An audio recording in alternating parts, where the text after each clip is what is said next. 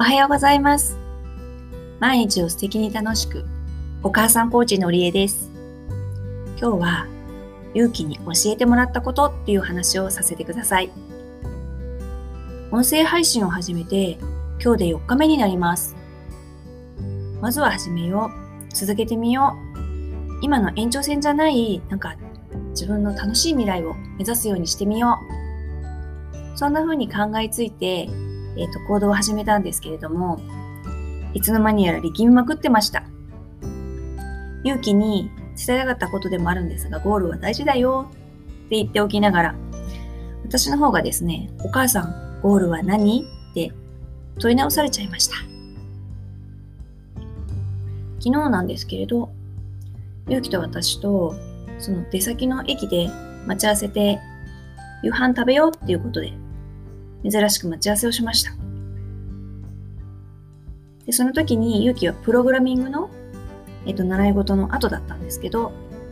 いっぱいお話をしてくれました。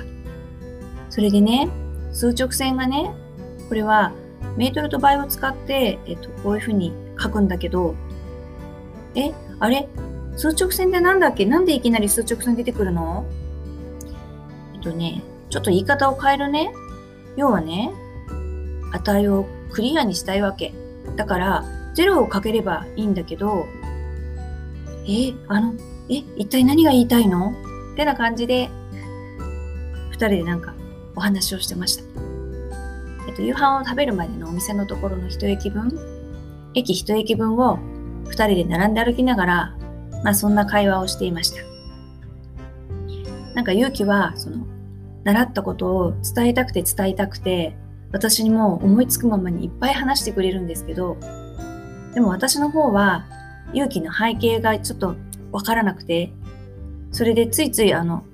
話を止めたくはないんですが、勇気に今日は何を教えてくれる授業だったんだっけみたいな感じで流れを止めてしまいながらも、勇気の話がとにかく聞きたいなと思って会話を続けてました。で、そんな時にね、空を見上げるとすごく濃厚の暗い感じの空だったんですけど、そこにぼんやりと月が一部だけ見えてる感じがして、すごい綺麗な色の空でね、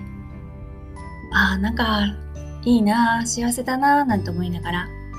歩くことができました。お店に着いて、私おもむろにいろ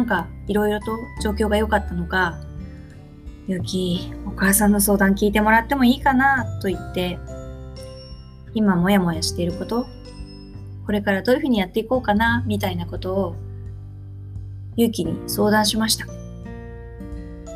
するとね、ゆうきの口から感じていたことが、本当私に刺さるような言葉がポンポン出てきて、お母さんはさ、一体何がしたいんだっけ？全部頑張りすぎてもダメなんじゃないの？言葉悪いけど切ることも大事なんじゃない？やめるとかじゃなくて、その縁を切るみたいな、そういう覚悟みたいなものって大事じゃない？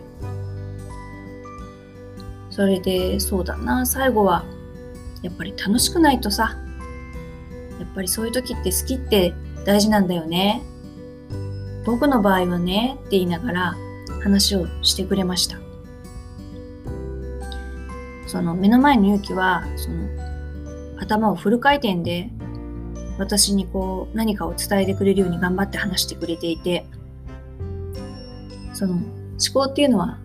言葉の4倍以上も早く頭の中で流れていくみたいなことって聞いたことあるんですけど、まさにそんな感じの状態で、思いついた端から流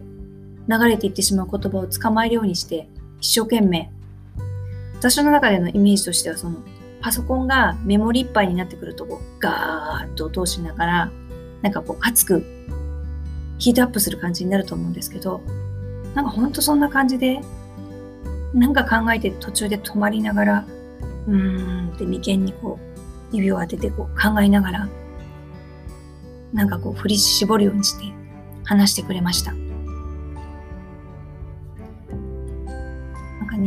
本当に確信をつかれたようで、私自身も